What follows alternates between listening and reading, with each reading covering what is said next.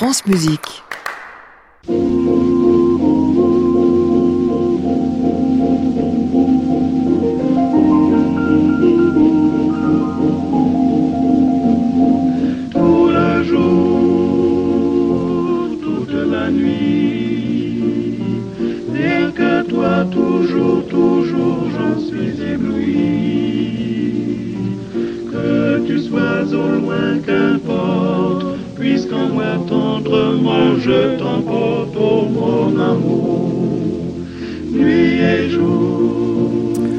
Bonsoir à tous et bienvenue dans le Classic Club sur France Musique. Tous les soirs de la semaine, 22h en direct depuis l'hôtel Bedford à Paris, au 17 rue de l'Arcade. C'est un drôle de couple impossible, le conservateur et le musicien. Bah oui, vous prenez un instrument, le clavecin, vous mettez un conservateur à côté qui veut absolument le garder dans l'intégrité de son être et pour la fin des temps. Et puis vous mettez à côté euh, le musicien qui ne veut qu'une chose, user et abuser de l'objet parce qu'après tout c'est un d'usage fait pour la musique. Comment peuvent-ils ne pas se battre?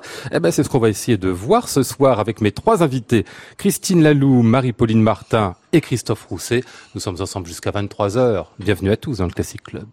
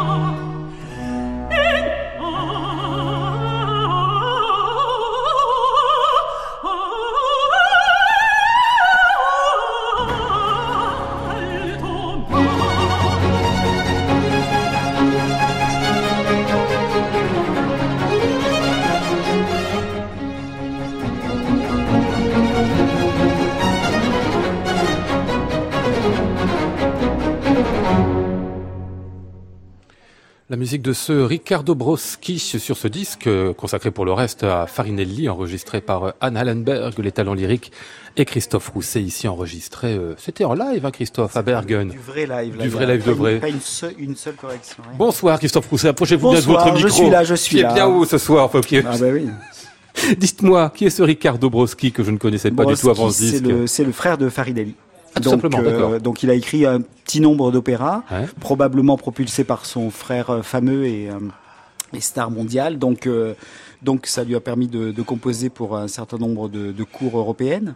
Et euh, bah, vous voyez, c'est la musique très brillante, composée sur mesure pour le frère et le gosier virtuose. Ah ouais, un gosier virtuose, celui de, de Allenberg, s'y prête aussi pas mal. Là-dedans, on dit toujours que l'orchestre est là pour soutenir les chanteurs, mais elle est tellement importante et emballante, la Allenberg. On dit qu'elle peut vous donner aussi une forme d'énergie aux musiciens des talents hein, quand elle est là. Certainement, oui, oui, oui, oui. Non, c'est une c'est une belle une belle euh, synergie entre entre cette chanteuse avec qui on travaille très très fréquemment et euh, les talents et on, on se connaît même personnellement, c'est-à-dire elle salue vraiment les violonistes, les vieux, les altistes. Enfin, elle est, elle est très, euh, très chaleureuse avec les, les, musiciens du groupe. Ouais, vous voulez dire que tous les chanteurs le sont pas avec les musiciens? Pas, pas forcément. Il peut y avoir euh, ce, ce, sentiment d'être bien au-dessus. Ah oui.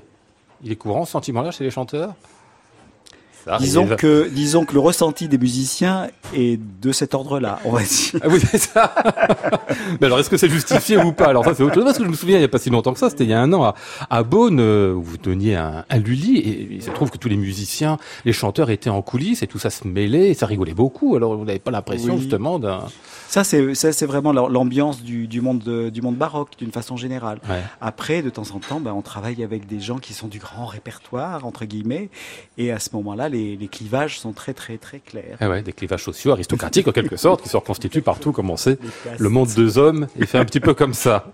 Je salue qui est en face de moi, Marie-Pauline Martin. Bonsoir à vous. Bonsoir Lionel. Directrice du musée de la musique de Paris depuis combien maintenant? Pas longtemps, depuis un an un an et demi. Un an et demi. Vous avez pris la suite d'Éric de Vicher, qui avait dirigé le musée pendant euh, une petite euh, dizaine d'années. Vous avez trouvé un, un, un lieu en bon état, j'ai l'impression, parce que moi quand j'y vais, je me dis toujours que bah, il fonctionne bien ce, ce musée, non? Il fonctionne bien. Ouais. Voilà, il a pris sa place dans la Philharmonie de Paris. Ouais. Il a pris un deuxième rayonnement. Il a quel âge au fait d'ailleurs ce, ce, musée? 21 ans. 21 ans, l'âge de euh, la Philharmonie du coup, c'est ça hein? La Philharmonie est née en 2015, mais ouais. le musée est né, le musée, en revanche, voilà, ouais. est né avec la Cité de la Musique en ça. 97. Ah ouais, moi je confonds encore les deux, Cité et Oui. Philharmonie, mais enfin on peut Mais considérer c'est le même ensemble aujourd'hui. c'est le même lieu aujourd'hui. Oui. À ma gauche, euh, Christine Laloux, bonsoir à vous. Bonsoir. Alors vous, au sein du musée de la musique de Paris, vous êtes conservatrice. Envie de dire conservatrice en chef, c'est le cas ou spécial clavecin Comment on dit C'est les deux, mon capitaine. Les deux. Je suis conservatrice en chef, Ouais. c'est le titre, voilà.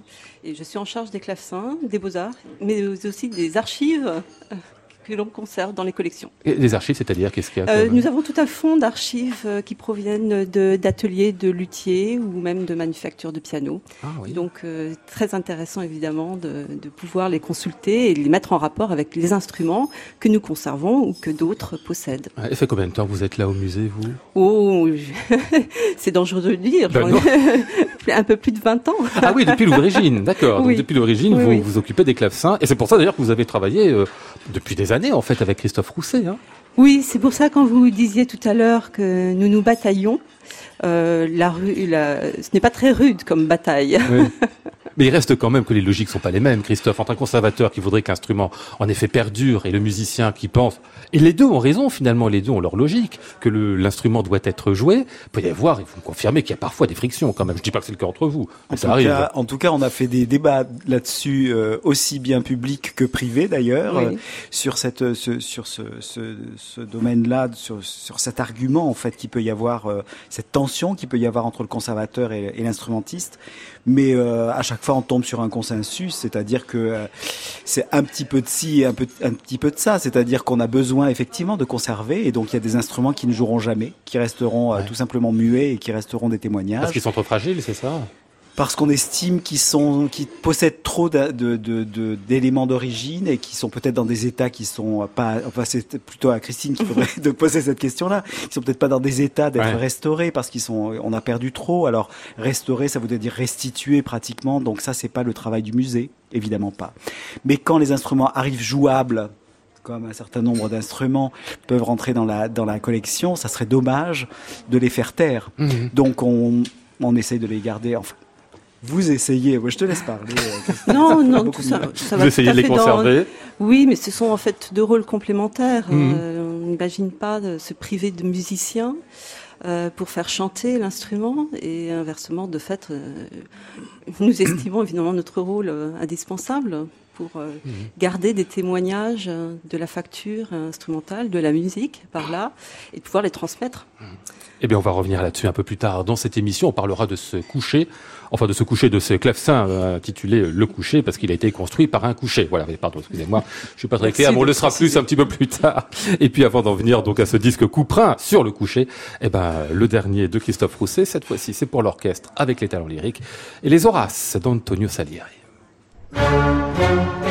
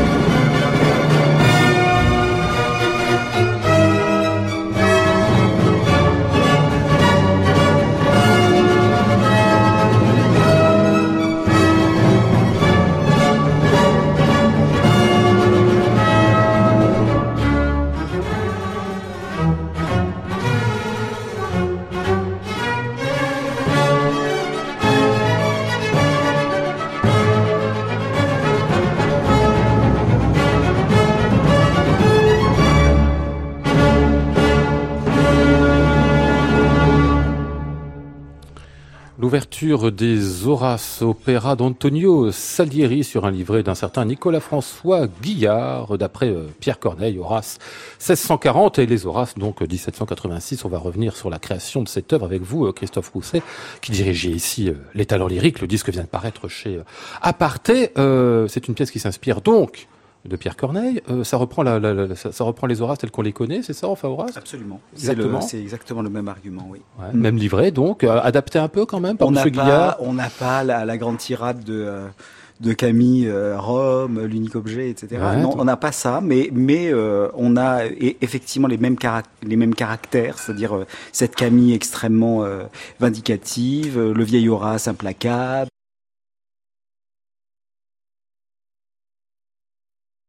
Celui de ces Horaces, de Salieri, il est quand même très exubérant, il est très, enfin, il y a le côté très, euh, très grand style, quoi. Oui, euh, on peut même trouver ça un petit peu martial et militaire, mais euh, moi je, je compare ça au, au David de, de ces mêmes de ces mêmes années. Quoi, on est vraiment dans le le, le, co- le serment des Horaces, quoi, Ouais. exactement. Donc euh, il y a un côté presque napoléonien avant l'heure dans cette œuvre-là, et c'est pas un hasard si cette œuvre-là été reprise justement quelques années plus tard, euh, à l'époque napoléonienne. C'est une œuvre qui était probablement un petit peu trop en avance sur son temps pour être appréciée à son à juste euh, à Oui. sa juste valeur, mais euh, mais c'est une œuvre que Beaumarchais a beaucoup appréciée et c'est pour la raison pour laquelle il demandera à, à Salieri de composer la musique de Tarare. Euh, donc un livret, euh, une espèce de, rêverie, euh, une turquerie comme ça, un peu, un peu originale, mais en tout cas qui est extrêmement révolutionnaire dans l'argument et que on va donner donc au mois de, Mm. Au mois de novembre pour clore notre cycle Salieri euh, en France. Euh, Vous semblez dire que donc ces Horaces ont eu quelques problèmes de, au moment de la réception, c'était la- largement le cas en 1786, c'est-à-dire Oui. que ça a été un bide à la cour et puis ça a Oui. été un bide une fois que c'est allé à, à l'Académie royale. C'était Oui. assez rude d'ailleurs la réception de cette œuvre. hein. Oui, mais euh, voilà. En fait, moi, je, je, je tremblais un petit peu à la, à la, à la regarder comme ça euh, et me dire bon, est-ce que ça va tenir? Et en fait, c'est une œuvre qui, qui tient extrêmement bien. Euh, apparemment, c'était le surtout le livret qui faisait rire les, euh, les gens de l'époque. C'est pas plus grandi- grandiloquent qu'autre chose, que les- qu'une Médée de, de Cherubini ou que, que, que d'autres opéras qui peuvent être extrêmement grandiloquents. Donc euh, non, je pense qu'il devait y avoir une petite cabale contre, comme, comme souvent dans le monde de l'opéra de, de l'époque. Euh, je dirais que le, livret de, de, de, de Beaumarchais, qui est lui une, une, une autorité littéraire euh, qui est incontestée, euh, parfois aussi, moi, me fait euh, un petit peu sourire aussi dans Tarare. Donc euh, les livrets d'opéra, c'est toujours une, une matière un peu délicate, disons. Ouais. Tarare, vous le- l'enregistrez dans quelques semaines, c'est ça hein? On va le faire en novembre, effectivement, euh, en même Ouais. temps que les concerts qu'on fait euh, à la Cité de la Musique, à Versailles, à, à Caen, au Théâtre d'Ervin à Vienne. et, et après cette trilogie, du coup, parce qu'il y a eu déjà les Danaïdes, maintenant donc Mhm. ces Horaces, et puis Tarare à venir, qu'est-ce que Mhm. vous en tirez comme ça comme enseignement sur Salieri et sur sa Bah, place en fait dans C'est l'histoire? un magnifique compositeur et que le, que le, le film de Décidément, a fait beaucoup de mal à ce compositeur qui n'a pas dans l'opinion générale, même des musicologues d'ailleurs, une, une place euh, digne et en tout cas à la hauteur de son vrai talent. Mhm.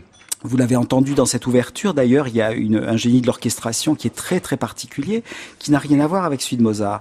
Son grand drame, je dirais, c'est d'avoir vécu dans la même ville et à la même époque que Mozart. Mozart aujourd'hui est considéré comme un génie absolu. Euh, C'était pas le cas au 18e. On le considérait pas tellement plus qu'un Martini Solaire, qu'un Salieri ou euh, ou un Cimarosa. Donc, euh, donc euh, voilà, euh, c'est un petit peu l'injustice des, des, des époques et des, et des jugements. Euh, mais Salieri, en tout cas dans sa veine française, puisque Salieri donc est venu à Paris pour ces trois années où il a composé ces trois opéras de suite, euh, évidemment dans les bagages de Marie-Antoinette, puisque puisque tout ça vient de Vienne. Euh, un, il a, il a vraiment apporté quelque chose de fondamental. Euh, Dans les, dans les Danaïdes, c'est très très clair qu'il ouvre vraiment la voie à ce que deviendra l'opéra français dans les années euh, 1800. Donc il est, il est, il préfigure et il porte beaucoup plus loin euh, ce que ce que Gluck avait initié dans les années 1770. Donc euh, donc en dix, dix ans plus tard, dix ans après Gluck, il il il redonne un coup de jeune à, à la tragédie lyrique française et c'est euh, c'est quelque chose euh, je dirais de très très remarquable. Mhm. Alors il n'y a pas que du spectaculaire et du grandiloquent dans ces Horaces, il y a aussi quelques airs nettement plus alanguis. On va l'entendre ici, Victime de l'amour, on pourrait presque un titre des années 80. Victime de l'honneur aussi, c'est plus euh, Corneille. Et c'est euh, Cyril Dubois qui chante ici le rôle de Curias.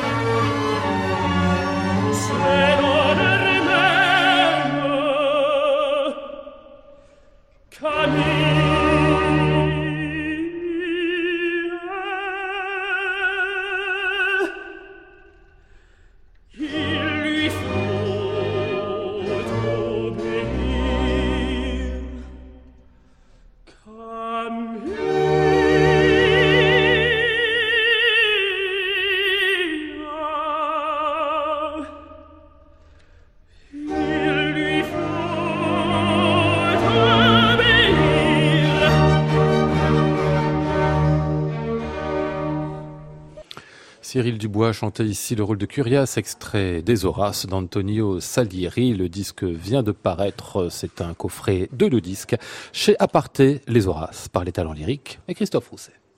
Classic Club, Lionel Esparza, France Musique.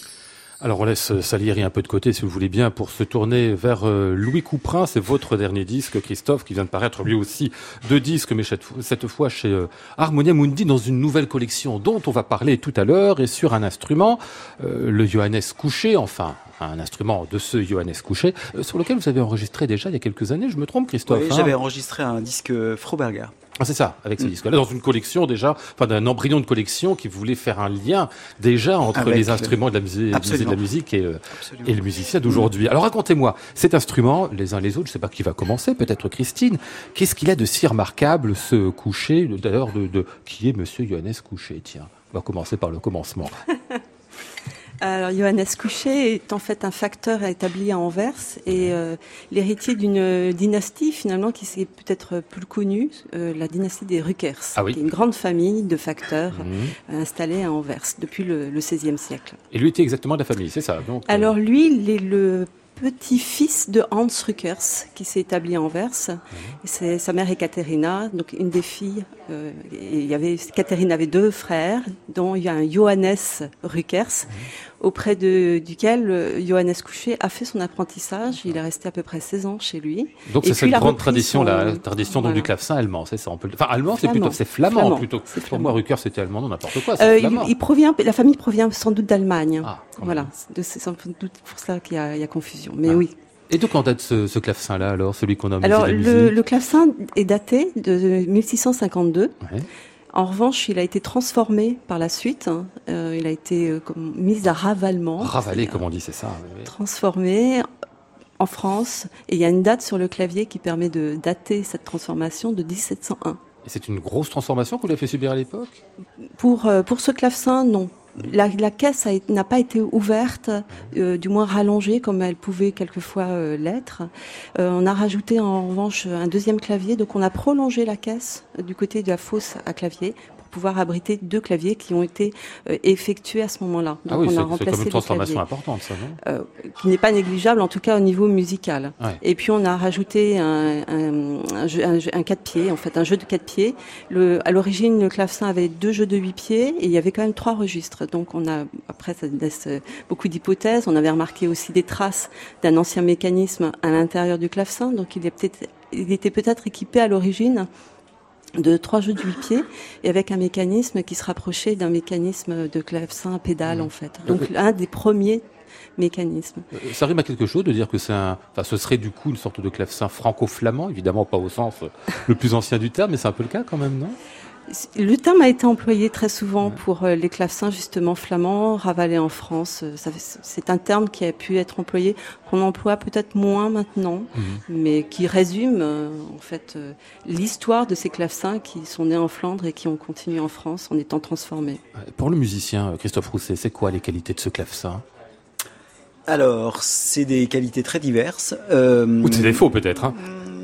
Non, c'est euh, cette, cette, saveur flamande qui est certainement très présente dans l'instrument, euh, qui euh, offre une certaine verdeur, je dirais, par rapport à, un clavecin euh, purement français. Euh, en même temps, les clavecins flamands étaient très appréciés en France, et de toute façon, la facture française vient des Flandres avant tout, avant même de venir de d'autres pays. Donc, donc il y a, certainement une, euh, comment dire une, affinité entre les répertoires français du XVIIe et ce type de facture. Donc, euh, donc ça a été ça a été une, une, rencontre très très intéressante, je pense, de ce répertoire euh, d'un interprète aussi, il faut quand même le dire, et de, de l'instrument. Euh, on, on, est on est ici dans une espèce d'alchimie euh, très subtile. Euh, et donc ces caractéristiques, c'est quoi? Bah, euh, c'est aussi ce qu'on veut en faire. Hein. je veux dire, c'est aussi euh, un, un, jeu de dialogue entre un instrumentiste et un instrument. Euh, donc moi j'ai un imaginaire sonore, j'ai un instrument sous sous mes doigts qui a ses exigences et qui a ses limites, mais aussi ses perspectives. Et donc c'est à moi à trouver mon chemin. Euh, sur un instrument qui parfois refuse de faire ce que je lui demande et parfois m'ouvre des voies que je n'avais pas imaginées. Donc, euh, évidemment, l'instrument ancien est toujours un, guide absolument unique pour un claveciniste parce que euh, parce que les, les clavecins modernes euh, sont rarement à la hauteur des, instruments originaux. Donc, voilà, c'est une chance absolument inouïe. J'aime beaucoup l'enregistrement de, de, mon côté. Je, enfin, vous le savez un petit peu puisque vous en mm. avez vu des, des disques de mm. Christophe Rousset passer entre vos mains. Euh, J'aime beaucoup le disque parce que ça me permet justement de fréquenter les instruments anciens et de les euh, de les euh, faire connaître largement. C'est-à-dire que là, peut-être un public du de Nouvelle-Zélande, de Chine ou de ou de Corée pourront entendre euh, enfin ce, ce coucher qui n'aurait peut-être pas eu la chance de venir écouter en concert à euh, au musée euh, de la musique. Alors on va écouter, s'il vous plaît bien, un prélude de Louis Couperin parmi la, foultitude de ceux magnifiques qu'il nous a euh, donné, celui-ci étant Do majeur, et c'est donc extrait de ce dernier disque de Christophe Rousset sur le clavecin de Johannes Couchet.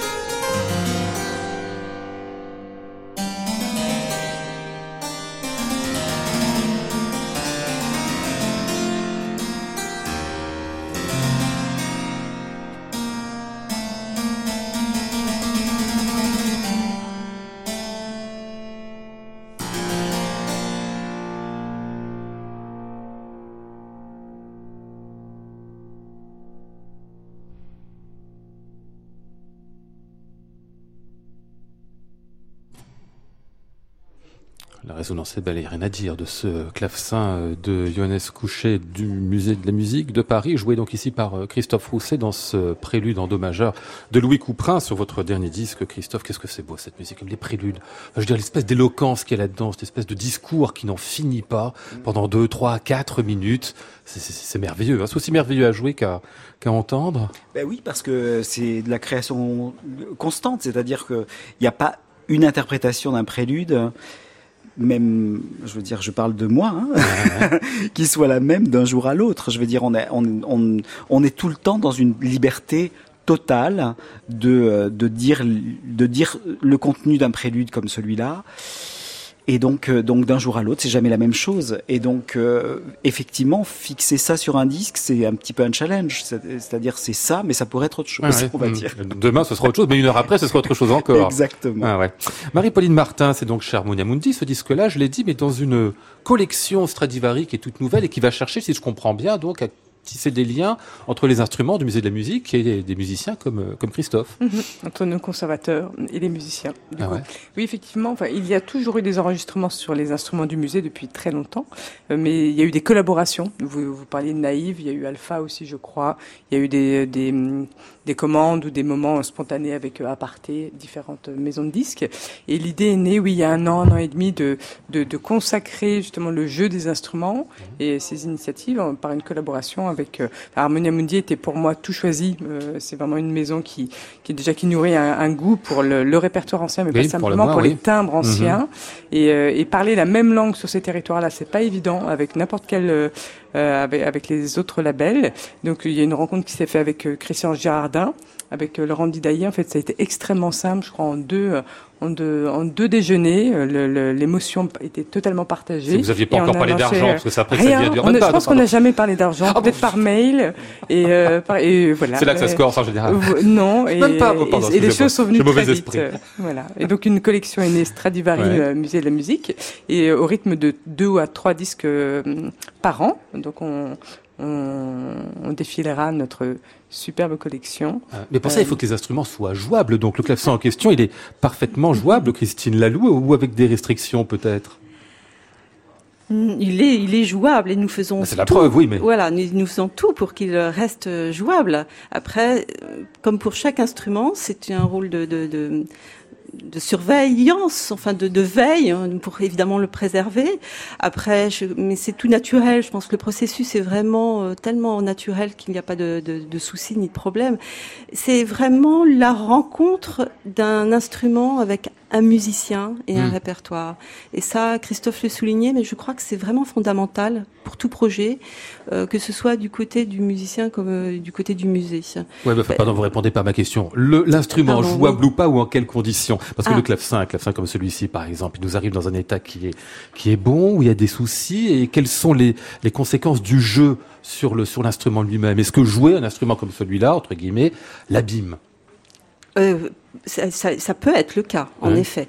Alors, nous avons euh, par, euh, parfois des réticences quand l'instrument présente des grandes fragilités. Alors après, c'est un peu au cas par cas, si vous voulez. C'est bien beau de dire les généralités, mais l'instrument est ce qu'il est, et avec un, on a toujours très très peu d'instruments de chaque facteur. Le coucher, il en reste six au monde, euh, dont le nôtre. Donc vous voyez, on est vraiment presque sur des cas uniques presque. Euh, pour le coucher, il est arrivé euh, en assez bon état, mais pour il est arrivé d'où d'ailleurs, pardon je Alors tout simplement la collection, ça a été publié, donc il n'y a pas de secret. Il provenait du château du Touvet. Euh, voilà, donc c'était une collection euh, particulière. C'est là-bas que vous l'aviez découvert, vous d'ailleurs, Christophe? Non? Je l'avais euh, enregistré au château du Touvet aussi, d'ailleurs. Donc euh, pour, un, pour un premier disque Froberger et chez Harmonia Mundi d'ailleurs. Donc euh, donc c'est une vieille histoire entre cet instrument et moi. Mais euh, mais évidemment c'est pas du tout les mêmes conditions d'être chez un marquis qui regarde comme ça au-dessus de votre épaule pour voir comment ça se passe et puis être dans un musée où, où on est au petit soin avec vous. Donc c'est pas du tout la même chose. J'ai l'impression d'être beaucoup mieux accueilli au musée que je ne pouvais l'être au château du Touvet. Bah oui, mais il tenait à son instrument aussi. Écoutez, mettez-vous à sa place. Oui, oui. Il m'a demandé, vous le, vous donneriez combien pour un instrument comme celui-là? Il y voyait tout de suite quelques milliers d'euros. D'ailleurs, ça coûte combien un instrument comme ça? Parce que vous en parlez. Il n'y a pas de prix en fait, non Il n'y a pas de prix en fait. non, c'est ça. Y, a, vous dites il y a six instruments, donc il n'y a pas de marché, Christine. On sait un petit peu. Vous pouvez me donner une fourchette ou de... Ça peut aller de 1 euro à. oui, c'est ça. C'est le prix qu'on est prêt à payer, qu'on est prêt à payer, pardon, pour l'acheter. C'est ça. Hein, Après, euh, oui, tout dépend de l'intérêt de l'instrument, de son côté unique, euh, s'il est jouable ou pas, donc s'il intéresse les musiciens ou pas. Et la décoration, quand même. Il faut ah oui, parce que là, elle est superbe. Hein. Attendez, il y a ah quelques photos dans le dans le livret. C'est une vraie merveille, le couvert. Ah ben, c'est une merveille de musique et une merveille pour les yeux. Ah ouais. Voilà, c'est un, décor, euh, comme on dit, à la, à c'est-à-dire euh, un décor sur fond d'or, de, de grotesque, À la feuille d'or en plus, oui. Oui, oui. Ah. Euh, donc vous avez un clavecin tout doré avec des, des éléments, de, des personnages pour certains assez fantastiques, il y a des scènes mythologiques, et tout ça est d'une fraîcheur et d'une légèreté mmh. absolument incroyable. Mmh. Le décor est vraiment fin, et c'est particulièrement bien réalisé. Allez, on va écouter. C'est pas, ah, c'est pas pour le musicien. Non, pourquoi? Eh ben, parce que Pour l'auditeur. Ah bah oui, ben ça se Parce que moi, je vois rien du tout quand je joue. Vous savez, c'était une époque où le, centre du phénomène musical, c'était pas le musicien, c'était l'auditeur. Et voilà. Ah, et d'ailleurs, et d'ailleurs, le piétement, qui est en fait composé de, c'est un piétement en bois doré, sculpté, avec des cariatides, avec des cariatides qui regardent toutes vers le spectateur. Bon, allez, un nouvel extrait euh, de ce disque et donc sur ce clavecin, une allemande du même Louis Couperin.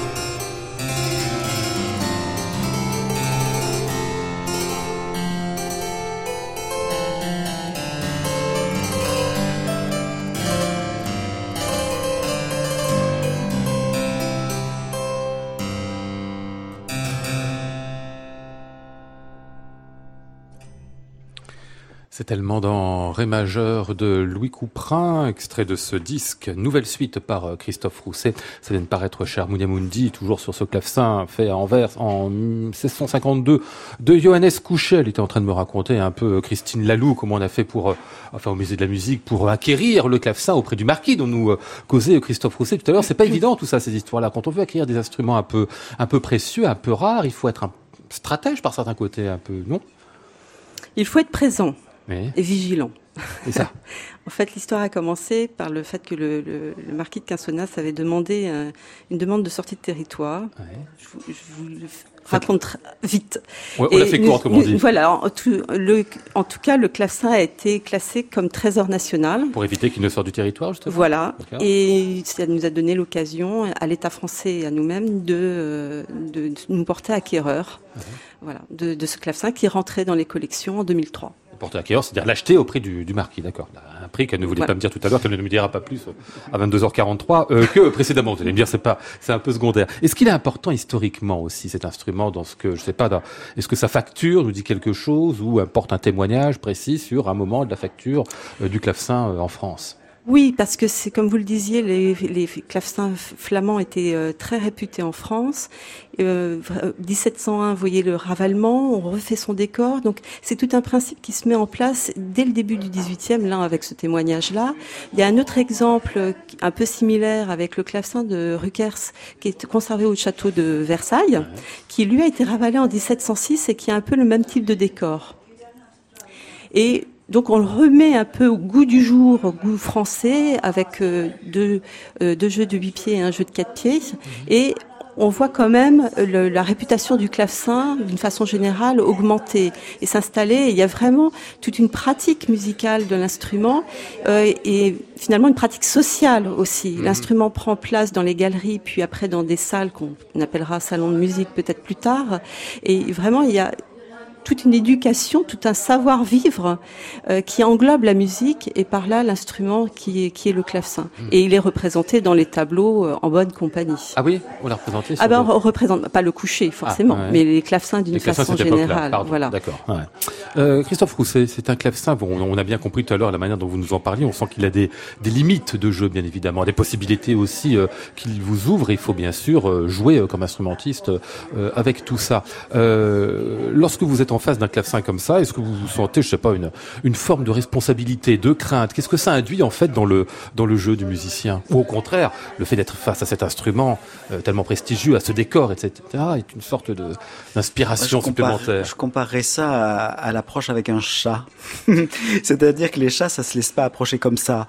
Il faut le séduire, il faut euh, tourner autour, il faut euh, se laisser renifler un petit peu. il, y a, il y a tout un jeu d'approche c'est un petit peu ça qui se passe avec un clavecin de ce, de ce type-là. C'est-à-dire que voilà, il n'est pas d'accord de faire tout ce que vous lui demandez de faire, et donc euh, voilà, c'est un petit peu donnant-donnant comme ça. On fait des, petits travaux d'approche et puis euh, puis on se séduit et puis on se plaît et puis euh, et puis finalement les choses se passent. On va dire ça comme ça. en tout cas, moi, je, j'ai, je, comme, comme je vous l'ai expliqué, j'ai déjà enregistré deux fois du Froberger sur cet instrument-là.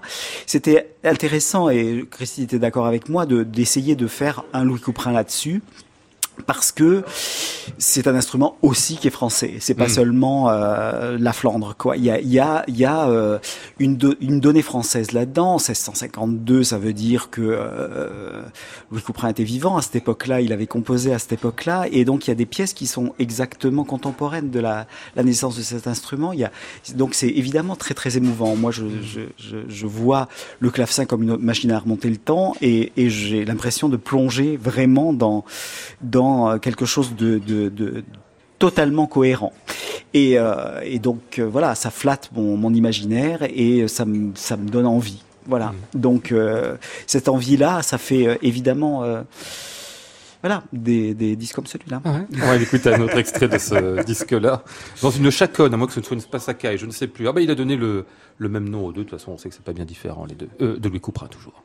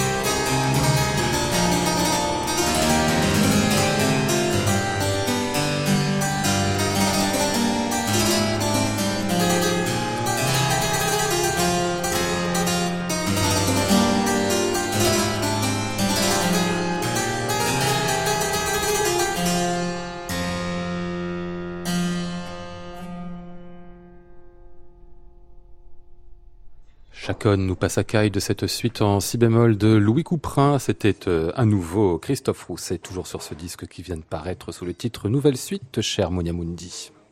Classic Club, Lionel Esparza, France Musique.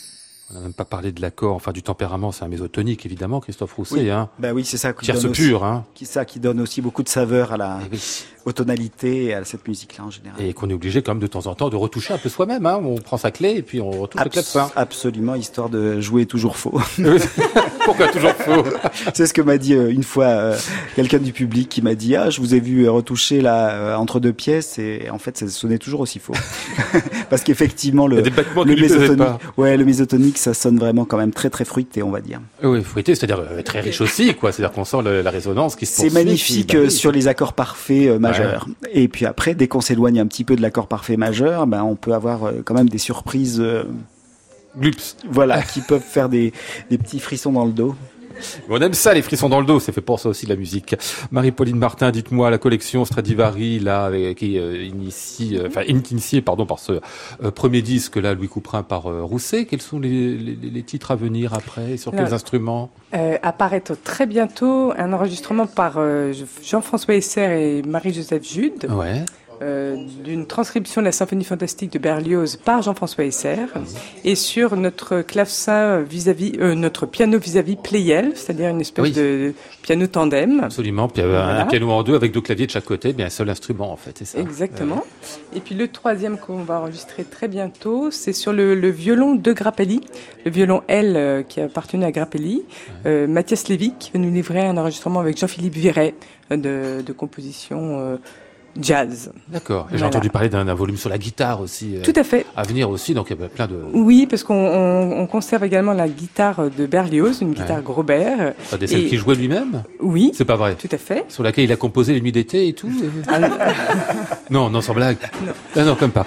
Non, et euh, on va enregistrer donc un répertoire assez euh, peu connu euh, ouais. du jeune Berlioz, donc les mélodies qu'il a composées pour euh, guitare et, et soprano. Mm -hmm. Et donc, on, mais on va surtout en, en, faire une composition florilège autour des mélodies françaises au temps de Berlioz. Ah, et puis il y a une collection de livres aussi. J'ai vu mm -hmm. paraître, mais d'ailleurs on va recevoir l'auteur bientôt dans cette émission, un livre sur un violon, je sais plus lequel. Stradivari. Ah, ah oui, pardon, moi j'avais oublié voilà. ce tout à fait. Ce, ce petit le Sarrazat. Oui. Tout à fait. On a créé bah, vraiment parallèlement à la, la, collection de disques une série de, de, de petits livres, de petites monographies d'instruments. C'est c'est 60 pages très bien illustrées, euh, comme avoir l'instrument en poche. Et euh, nous sommes déjà à notre deuxième disque euh, livre paru. Le premier sur le oud de Georges Nahat, un oud qui date de ouais. 1930 Syrie. Et deuxième ouvrage que Jean-Philippe Échard, aussi conservateur au musée de la musique, a signé sur une, un des Stradivarius que l'on que l'on conserve, le, le Stradivarius Sarrazat.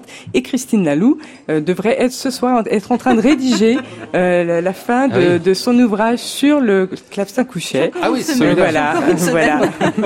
Faut le finir vite. non, mais c'est important de faire ce genre de choses. Ça, oui. ça, ça, rentre, enfin, ça rend le musée vivant aussi. Oui. Ça montre qu'on n'est pas simplement là pour conserver encore une fois l'intégrité des instruments, mais pour les faire connaître, permet... pour les faire jouer si c'est possible, et puis le, oui. leur donner notre rayonnement. Oui, d'actualiser les connaissances, mais aussi les diffuser. Et c'est une très belle collection. C'est très, elle est très réjouissante, très solide aussi, mais très réjouissante. Mmh. C'est très passionnant quand même, euh, Christine Alou, dans le métier de conservateur côté musique, c'est-à-dire qu'on est confronté finalement à l'une des limites de son métier. C'est très beau comme métier, bien évidemment, de travailler avec ces objets-là et de leur donner une pérennité, mais aussi c'est des objets qui étaient, qui étaient faits pour être euh, pour être utilisés et comment on arrive alors à rendre justice finalement à cet usage-là? Ça, c'est hum, un peu le problème de tous les, toutes les collections qui conservent des objets techniques. Ouais. Ça va vous paraître peut-être un peu trivial, non, non, mais, oui. mais, dans ce rapport d'usage, l'instrument de musique est, est, quelquefois euh, comparé aux instruments aux euh, techniques. Eh bien, c'est un compromis, voilà. Voilà. c'est compliqué. C'est très compliqué. Je vous remercie de m'avoir posé la question. Euh, non, c'est un équilibre. Il faut faire connaître, évidemment, mmh. les œuvres que nous conservons. Les faire connaître, c'est les faire jouer quand c'est possible. Et c'est voilà, ça ne doit pas être fait au détriment de leur conservation, mais il faut évidemment euh, avoir un équilibre qui est toujours un peu périlleux. Mmh, très bien, on nous a fait une belle langue de bois pour finir. comme, on, les aime en fin d'émission. Je vais jouer le, le, coucher. Ah oui, il va jouer le coucher, pardon, j'ai oublié une date de concert, le 8 novembre, ce sera au musée de la musique justement, non, dans la Philharmonie 2 Dans l'amphithéâtre du musée de la musique. Dans l'amphithéâtre, voilà, c'est ça, la cité elle-même. Et, je serai là pour le surveiller. Bien sûr, pour voir qu'il ne fasse pas de bêtises, qu'il ne frappe pas le, le clavecin. 8 novembre, ce sera du coup plein sur cet instrument qu'on pourra donc voir du coup avec son décor absolument incroyable. Allez, on va refermer l'émission avec euh, Alceste, le dernier venu, si je ne me trompe, d'Eluli de Rousset. On va laisser passer Caron.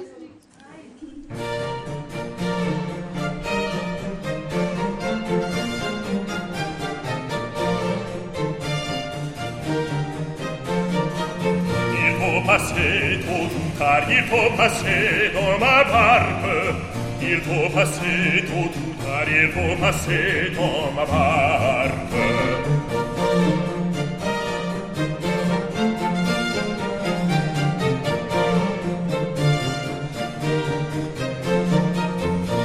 Passetto tu dar il tuo passetto la barca il tuo passetto tu dar il tuo passetto la barca On que je nous vieillard ainsi qui plaît à la barque. On dit le soir sans égard, le berger le monarque.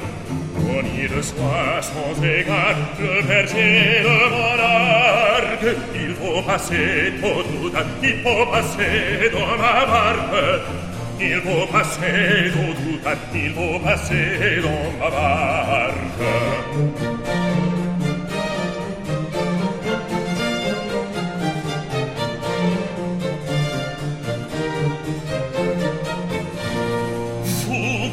ma sì, ve ne m'anezerò, ve ne avancez eh, tristes ombres. Payez le tribut que je prends, pour retourner errer sous ces rivages sombres.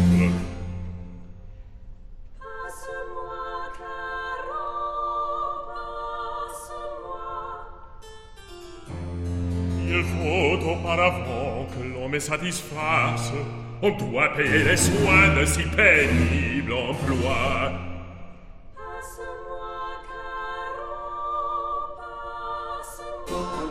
On passe, passe, passe, passe, on passe, on passe, on passe, on passe. in arrière il faut que l'on te chasse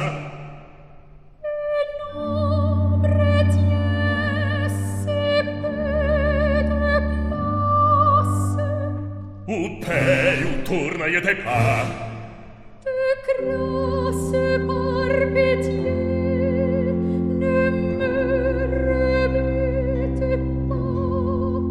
la pitié n'est point ici va et Caron ne fait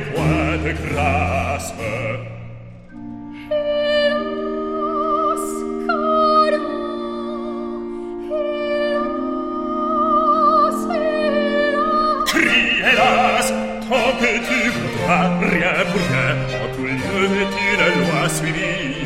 Les mains vides sont sans appât, et ce n'est pas assez de billets dans la vie. Il faut encore payer au-delà du trépas.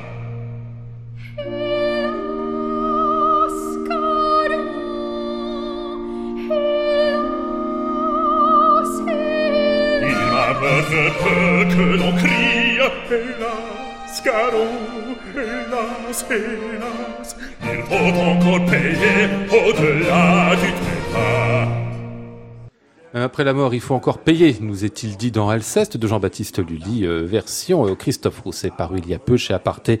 On retrouvera, je vous le rappelle, Christophe en concert le 8 novembre à la Cité de la Musique à Paris pour un programme tout couperin. Merci à tous les trois d'être venus me voir. Merci Lionel.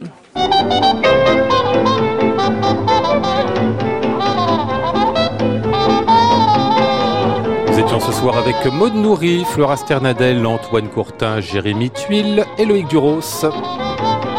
Voici le ciel peuplé de ces moutons blancs. Voici la mer, troublée, spectacle troublant. Je vous retrouve bien sûr demain vendredi, ce sera Club des critiques, une spéciale Léonard Bernstein avec Sophie Bourdet et Christian Merlin. J'entends la ville qui me dit bonsoir et moi sur le quai de la gare, je dis de mon mieux des mots d'adieu.